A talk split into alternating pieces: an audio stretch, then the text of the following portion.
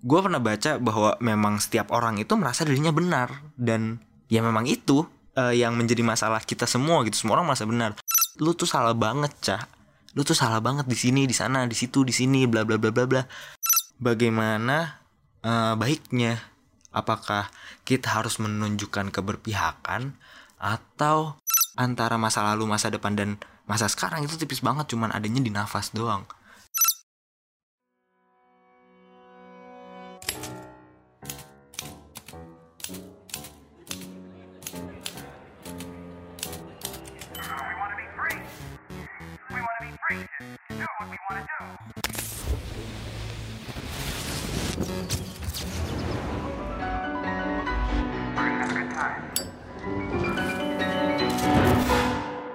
You're listening to Podcast Pecah.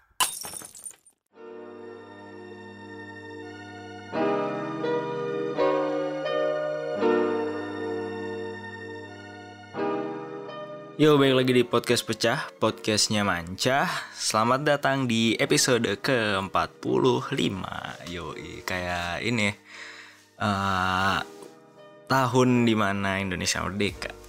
Apalah, sosokan cocok logi banget ya gue. Cocok logi apa cocokologi sih?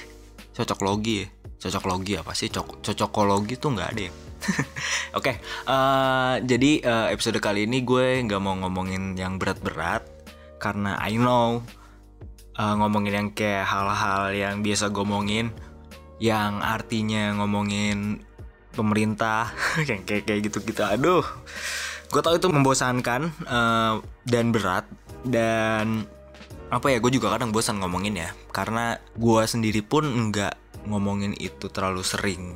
Maksudnya itu tuh sebagian kecil dari gue iya kali dikit-dikit ngobrol di mana gitu ngomongin tentang pemerintah bla bla bla. Bosan banget kan gue juga.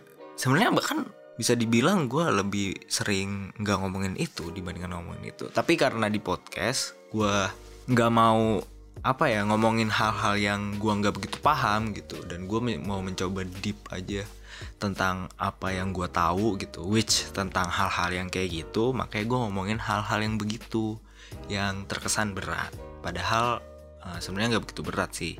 Tapi uh, there's more in me than about that gitu maksudnya. Apa sih? Uh, pembukaan yang sangat aneh. Tapi uh, ya udahlah ya. Jadi gue mau menyampaikan tentang itu. Karena banyak orang yang ngomongin itu sih.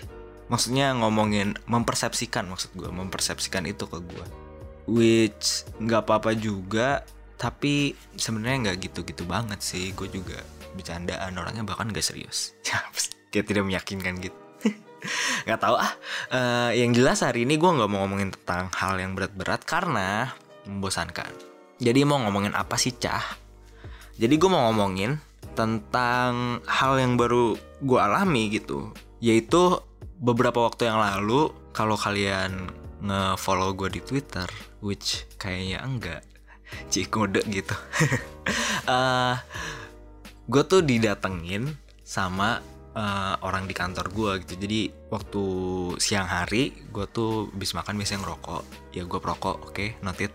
Uh, gue didatengin sama orang ini dan tiba-tiba dia ini menyodorkan suatu video gitu. Video ini adalah video tentang uh, bagaimana uh, beberapa tokoh-tokoh gitu. Gue lupa sih isinya siapa aja tokoh ini yang jelas terkenal karena gue sering lihat mukanya di berbagai media.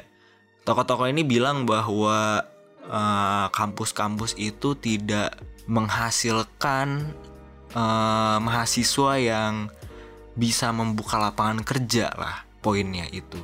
Poin videonya tuh tentang itu. Jadi kebanyakan kampus-kampus hanya melahirkan pekerja gitu, bukan orang yang membuat lapangan kerja. Poinnya sih itu poin tentang video ini gue nggak mau ngomongin tentang poinnya dari video itu.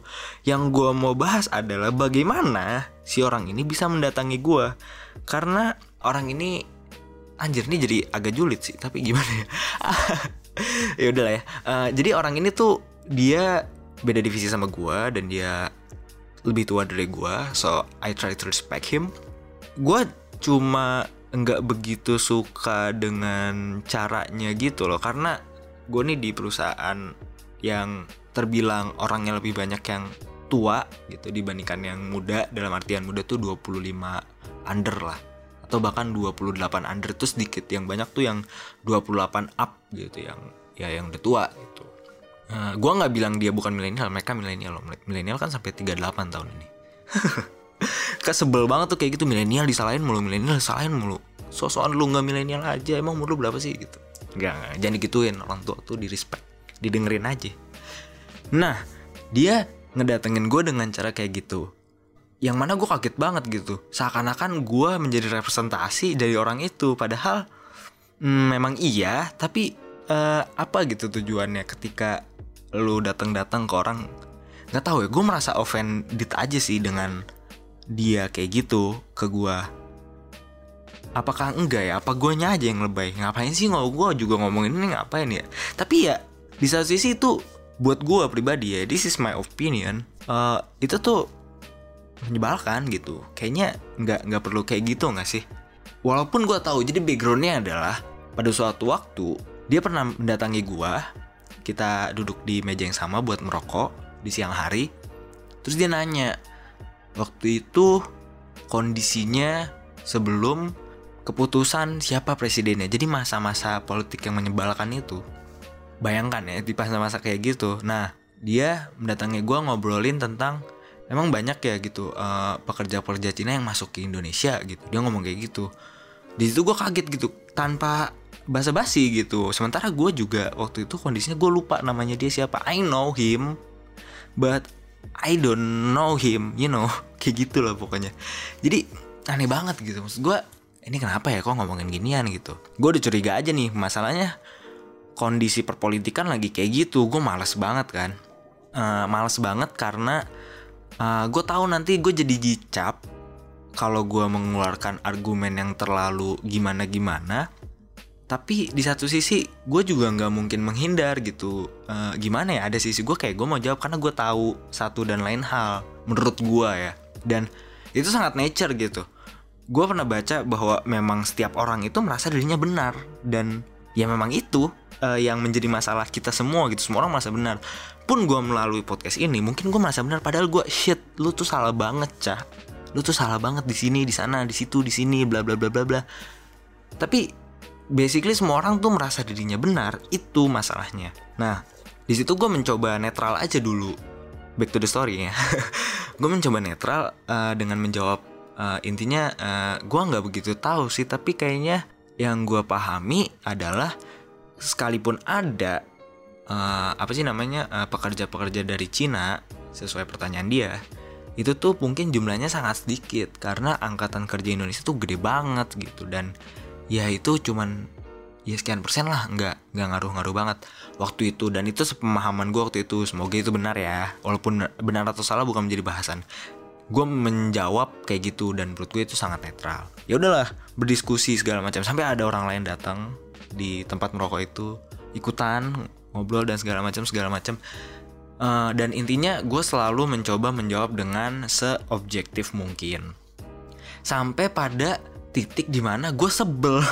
Karena ada argumen yang uh, salah cacat logika gitu. Bukan salah logika cacat logika gitu kayak apa sih namanya intinya nggak apple tuh apple terus apa sih causing apa sih itu namanya gue lupa intinya uh, dia tuh a tambah b sama dengan c sehingga A tambah Z sama dengan C juga. Padahal A tambah Z bisa jadi bukan C gitu. Dan C juga bukan berarti selalu A tambah B. Intinya gitu kan.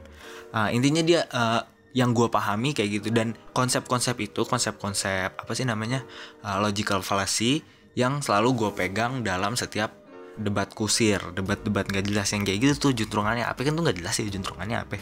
Nah makanya itu yang gue pegang biar gue bisa berargumentasi secara objektif. Again karena balik lagi gue orangnya males banget terinkorporasi dalam satu sisi politik pada waktu itu. Karena kondisinya kayak gitu gitu. Gue malas banget lah gitu. Maksud gue kayak iya man your own business aja terkait politik gitu. Kayak masing-masing aja.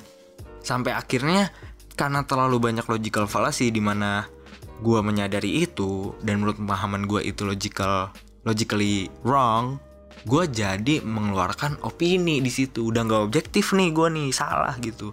Sampai akhirnya gue langsung di point blank dead gitu mesti kayak langsung di di depan mata gue dia nanya lu tuh pro si ini? gitu ya. Kayak anjir di situ gue langsung kayak nyadar bang kayak salah banget nih gue mengeluarkan kayak gitu. Nah semenjak itulah uh, oh ya dan gue menjawab iya karena iya udah udah udah udah nyampe situ gitu dan sangat clear gitu. Gak mungkin gue mengelak mungkin sih tapi nggak bakal kena juga karena it is what he believe in gitu. Kalau orang udah percaya kan kayak susah banget gak sih buat membuat dia tidak percaya apalagi it's a true gitu dan sangat kelihatan gitu. Uh, ya udah kira gue mengakui dan itulah yang membuat dia uh, sering sebenarnya sering. Uh, bukan sering sih mungkin udah tiga kali kejadian setelah diskusi itu mungkin udah tiga kali kejadian dia selalu datang ke gue dengan uh, biasanya membawa video atau membawa berita video bisa dari YouTube atau dari Facebook uh, berita tentang apa di dari WhatsApp forwardan gitu.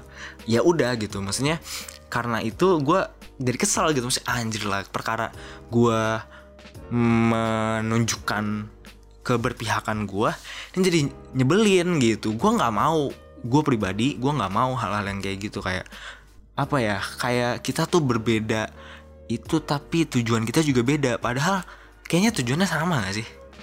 Lu mau seberpihak di mana pun pihaknya.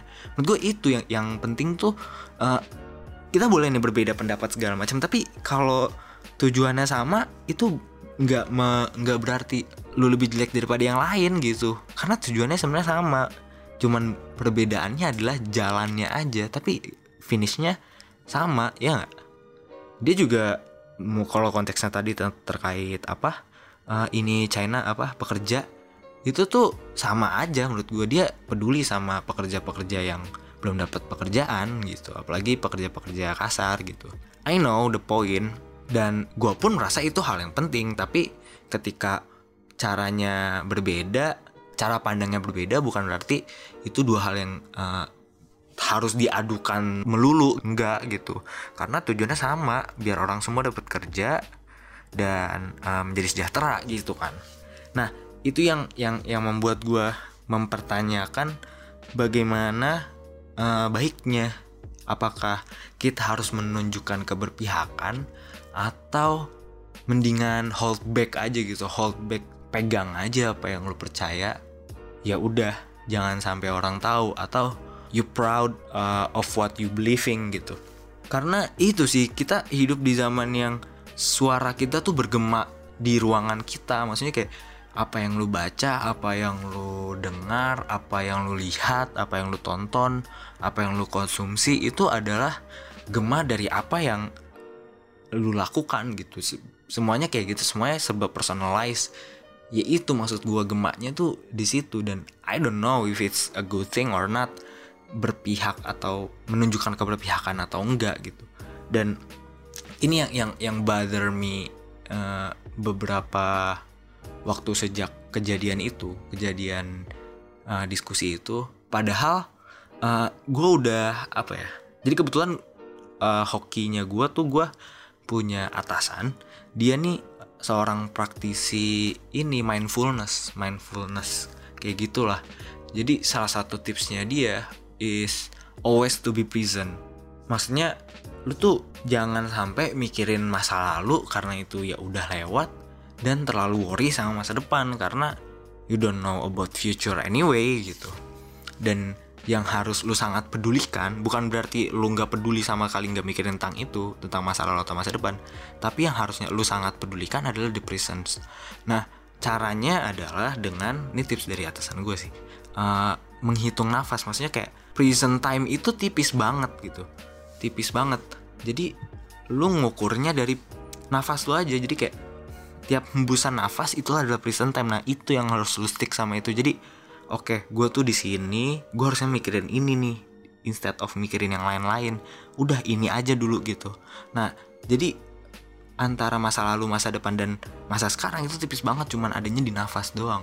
Nah itu yang yang dua hal yang sering gue pegang. Maksudnya kayak gue coba pegang paling tidak sih di tiap kayak gitu kayak debat kusir atau atau apa ya di internet gitu di Twitter atau di mana di sosial media untuk berargumentasi dan segala macam. Jadi dua hal itu kayak pikirin the presence dengan oke okay, stick to oke okay, ini apa gitu.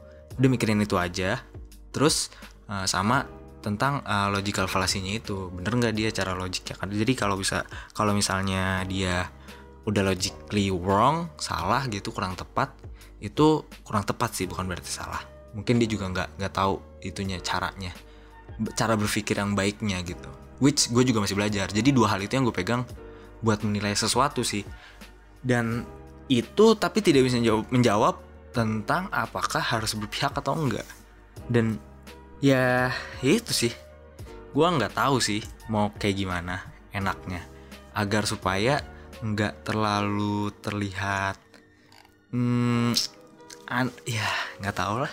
Karena menurut gue nggak enak aja sih karena gue merasa nggak enak di kayak gituin maksudnya didatengin dianggap keberpihakan gue itu agak gimana gue merasanya kayak gitu ya. Terus jadi tiap waktu ada yang gue dukung gitu secara politik gitu terus uh, apa dia melakukan ini itu terus kayak gue yang harusnya harus menjawab ke dia padahal kan gak gitu gitu. Sesuatu yang kita dukung bukan bukan berarti sesuatu yang kita agree 100% kan. Itu cuman kadang ya ada hal ya udah ya kita setuju dari dia ya udah gue dukung dia aja daripada uh, yang satu lagi lebih banyak di dia dibandingkan yang satu lagi. Udah kayak gitu doang bukan berarti agree 100% dan his uh, God gitu nggak ada salahnya. Dia bukan nabi juga gitu apa yang gue dukung gitu maksudnya kan gak enak kayak gitu. Enak gak sih? Gak enak kan? Dan karena gue merasa itu gak enak makanya gue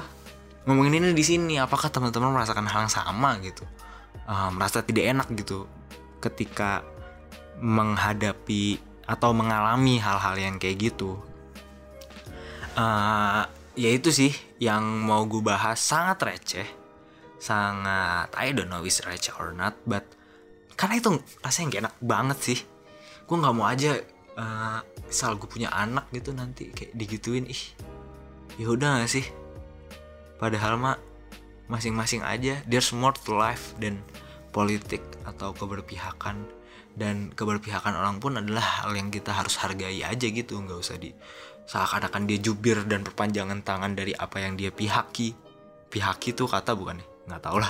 Ya maksudnya kayak gitu kan? Ya nggak? Ya nggak? Nggak tau lah. Jadi uh, pertanyaannya uh, apakah kalian setuju itu hal yang tidak enak? Maksudnya uh, opini kalian aja. Uh, atau itu hal yang wajar? Dan yang kedua adalah apakah uh, kalian orang yang lebih ingin menunjukkan keberpihakan? Tidak cuma dalam hal politik ya misal selera atau ya hal-hal yang personal buat kalian. Itu hal-hal yang yang bukan yang personal sih yang sangat mewarnai kalian. Kayak apa sih orang bijak tuh bilang kayak kita kan semua ini ke pas lahir tuh kertas yang polos ya. Dan semua itu kan yang, yang mewarnai kita. Kita terinkorporasi sama apa? Itu warna biru misal inkorporasi sama yang lain itu warna merah gitu. Dan itulah yang membuat diri kita kita gitu kayak our identity. Bisa race bisa religion creed uh, sex orientation dan segala macamnya. Apakah kalian orang yang ingin menunjukkan keberpihakannya atau enggak dan kenapa gitu. Kas gue juga nggak tahu jawabannya. I'm trying to find it out but I don't know. Gue juga nggak tahu gimana cara mencari jawaban tentang itu. Dan itu yang selanjutnya adalah tentang mindfulness. Ah, jadi itu yang hal yang gue coba untuk ya living the life aja. Jangan worry-worry banget gitu. Iya kita harus merencanakan masa depan. Agree. Kita harus belajar dari masa lalu. Agree but thing that we have to think is the presence karena itu yang ada di depan mata kita ya? Oke, okay, uh, eh, itu yang mau gue bahas. Uh, selanjutnya, gue mau baca email. Hehe, karena ada email. Ntar ya, gue cari dulu.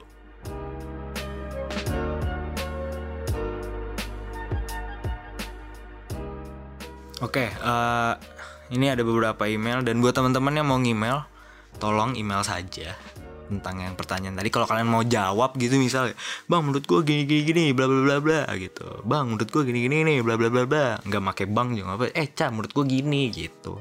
Atau mau email mau apa sosmed juga nggak apa apa juga sih sansai gue atau ya udahlah intinya kalau kalian mau memberikan feedback intinya itu bisa lewat email di podcast pecah p e t j a h podcast pecah at gmail.com ada di bio gua bio podcast ini. Descriptionnya juga ada pasti. Oke jadi gue langsung aja ke emailnya. Tanpa banyak cincong karena kayak udah kelamaan. Nggak seru kan ya podcast lama-lama? Apalagi podcast sendiri. Udah udah, udah podcast sendiri. Orangnya kagak seru. Terus kagak ada lucu-lucunya lagi. Ya Allah. Shit man. What am I doing in this internet? Come on. Come on Manca what are you fucking doing? Hah? Hah? I don't know Oke, email pertama langsung aja. Dari ini darinya boleh diomongin ya? Oh, bo- boleh kayaknya. Ini dari Joy Alicia namanya. Eh, Halo kak, selamat malam. Maaf mengganggu waktu kakak. Sans. Namaku Alicia, aku kelas 12. Buset. Kelas 12? Anak SMA? Anak SMA banyak gak sih yang dengerin podcast gue ya? Kalau di ininya sih dikit sih. Yang apa di eh, analyticsnya. Kebanyakan tuh kayaknya dia anak-anak kuliah sih. Paling gede pendengar gue. Tapi ya shout out buat Alisa, thank you for listening. Eh, aku suka banget dengerin podcast kakak sambil ngerjain tugas-tugas yang bejibun. Hehe. Aku suka dengan pemikiran dan sudut pandang kakak tentang suatu hal, suka dengan penyampaian yang sistematis, mendetail tapi gak bikin boring.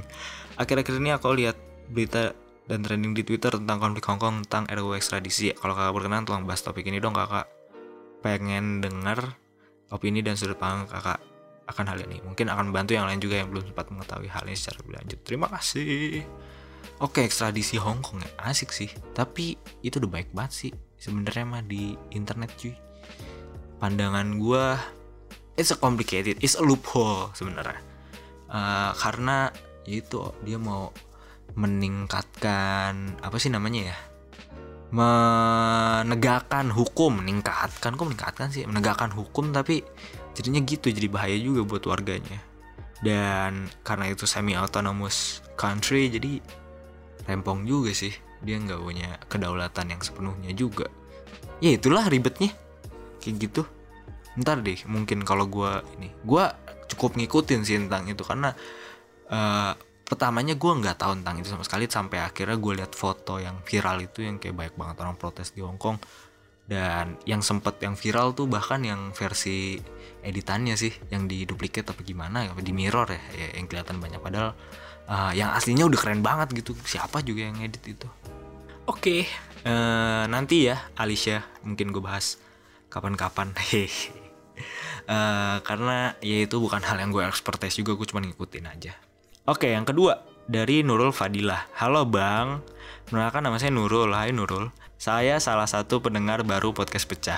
Wey welcome to the club. Did you follow this podcast or not?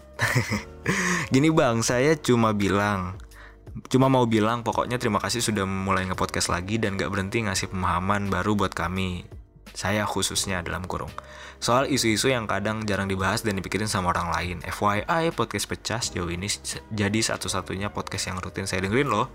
Terakhir pokoknya saya uh, harap abang bisa rutin lagi nge-podcastnya. Terus semangat bang. And keep spreading love and positivity. Wow, thank you Nurul Fadilah. Eh menarik nih, keep spreading love and positivity. Love and positivity itu hmm, hal yang sering dibicarakan sama salah satu musisi favorit gue namanya Logic. Kalian kalau kalian mendengarkan lagu rap itu kalian tahu namanya Logic. L O G I C. He's a rapper from uh, Maryland. Maryland? Ya, situlah. Pokoknya dari Amerika. Kayak dia Maryland deh. Pokoknya yang depannya dari M. Gitu. Dan kode kode era, areanya tuh 301. ya, pokoknya dia salah satu uh, musisi favorit gua dan dia sering ngomong tentang ini, spreading love, positivity, PLP, peace, love, and positivity. Itu itu yang, yang sering dia iniin, yang sering dia apa ya suarakan dalam uh, musik-musiknya dia. Dan dia nih orang yang biracial, jadi bapaknya itu niga, emaknya orang kulit putih. Jadi dia mengalami banyak ini sih banyak apa sih namanya banyak keanehan dalam hidupnya hidupnya gitu. Maksudnya eh, dia dipanggil niga di keluarga di keluarganya dipanggil niga tapi di sekolah dipanggil cracker. Cracker tuh kayak hinaan buat orang kulit putih di Amerika sana. Lu dengerin deh eh, ininya apa sih musik musik musiknya kayak ceritanya dia lengkapnya tuh ada ini way back apa take, take it back take it back take it back. Jadi lah jadi dari logic. Itu tuh dia nyeritain tentang itunya dia tuh tentang uh, ceritanya dia. Dan itu keren banget di bagian akhir lagunya itu dia kayak semacam monolog gitu. Uh, freestyle kok monolog? Ya emang podcaster monolog. Free, freestyle gitu dan itu nyeritain tentang dia. Dan gimana akhirnya dia selalu bisa melihat dari dua sisi karena kayak tadi karena dia bapaknya Niga emaknya putih terus dan segala macamnya. Itu di, diceritain semua di situ dan message yang selalu yang gue tangkap ya yang selalu dia bicarakan adalah tentang peace love and positivity. Dan dia juga ada satu lagu yang ini deep banget sih dan karena gue pernah merasakan masa-masa itu jadi lagu ini kayak soundtrack juga sih semacam sempat menjadi soundtrack gua dalam melewati hari-hari cia gaya. Itu namanya uh, ribet sih. Itu nomor handphone sebenarnya. Nomor handphone nomor nomor bukan nomor head, handphone nomor hotline buat ini suicide hotline gitu di Amerika. 1-800 273 8255 itu jadi judul lagunya tuh nomor nomor telepon gitu. Jadi itu dia sekalian uh, untuk ngasih tahu kalau lu depressed dan mau suicide di Amerika sana lu bisa telepon ke sini karena ini suicide hotline. Itu benar-benar deep banget sih. Dan lu mesti nonton dia live lagu itu pas lagi di MTV Awards apa apa apa ya namanya? Pokoknya acara MTV adalah cari aja. Uh, judul lagunya Logic One Eight Hundred tulis aja Logic One Eight Hundred live gitu. Terus pasti ada yang yang banyak banget uh, viewnya. Nah itu. Itu anjir itu deep banget cuy. Nah gue uh, respect sama dia dan that's why gue suka dia dan uh, dia juga rapper yang gak mumble rap gitu yang ya gue juga gak suka. Gue suka yang uh, lyrical rap gitu. Gue suka baik musik sih tapi uh, rap one of my favorite thing karena it's uh, storytelling basically. Tapi dikasih beat dan rhyme flow jadi goks gitu. Oke itu email kedua. Uh, terima kasih Nurul Fadilah atas uh, komplimennya. Lu udah follow gue belum Nurul? Cit terus ada dari uh, ah ini nih. Jadi ini mah gak usah gue bacain. Jadi ada ceritanya ada anak nih orang Bekasi dia. Waktu itu dia ngemail gue kapan ya? Akhir tahun apa awal tahun? gitu. Akhir tahun kemarin atau awal tahun ini intinya sekitar waktu itu. Dia ngasih tahu kayak dia ngedengerin podcast gue dan segala macam bla bla bla. Dia ngemail dan gue udah balas-balasan berapa kali dan dia waktu itu emang udah consider sih mau masuk uh, urban planning kayak major yang gue ambil. Dan ternyata dia ngemail lagi tuh cuy. Dia ternyata lulus masuk ke jurusan gua gitu urban and regional planning PWK perencanaan wilayah kota UGM dan I'm happy to her. Dan ya gue kayak uh, amazed aja sih ada orang yang mau menceritakan itu. Maksudnya menceritakan kayak dia sebenarnya nggak mesti banget ngemail gue gitu buat cerita kalau dia keterima tapi I'm happy to see this message. Dan ya apa ya? Gokil banget sih. Dia bisa ini apa lolos ke PWK UGM gitu. Karena dia lolosnya lewat uh, utul. Utul tuh ujian tulis ujian mandirinya UGM jadi dia gagal bukan gagal sih tidak diterima waktu undangan dan SBMPTN dia lewat utul dapatnya. Which gue juga kayak gitu gue juga sama gue nggak gue nggak dapat SBMPTN nggak dapat undangan lewat utul juga. Dan selamat buat Sydney Priscilia karena dia orang Bekasi tapi namanya Sydney. Like why your name is Sydney? Meanwhile you living in Bekasi. Please. Nggak deng. Peduli amat gitu. Kayak itu aja sih yang mau gue bacain. Sebenarnya ada lagi yang lain tapi yang lain tuh uh, kayaknya perlu dibahas. Kayak yang tadi sih sama kayak yang apa yang ngomongin tentang yang minta tentang bahas bahas tentang kok tentang bahas? Bahas tentang konflik Hong Kong kayak gitu. Yang lain ntar gue baca di uh, episode yang lain. Dan apa ya buat yang gue belum balas emailnya ntar ya karena gue kadang tuh sengaja gitu gue lama-lama ini. Tapi gue baca cuy. Jelas gue baca. Bahkan selalu gue kasih bintang emailnya biar nggak hilang. Dan gue archive. Yo ya kayak gitu aja. Sorry podcastnya panjang padahal bahasannya tidak begitu penting apa gimana gitu ya. Uh, jadi ini aja buat episode kali ini. Terima kasih buat yang dengerin sampai akhir.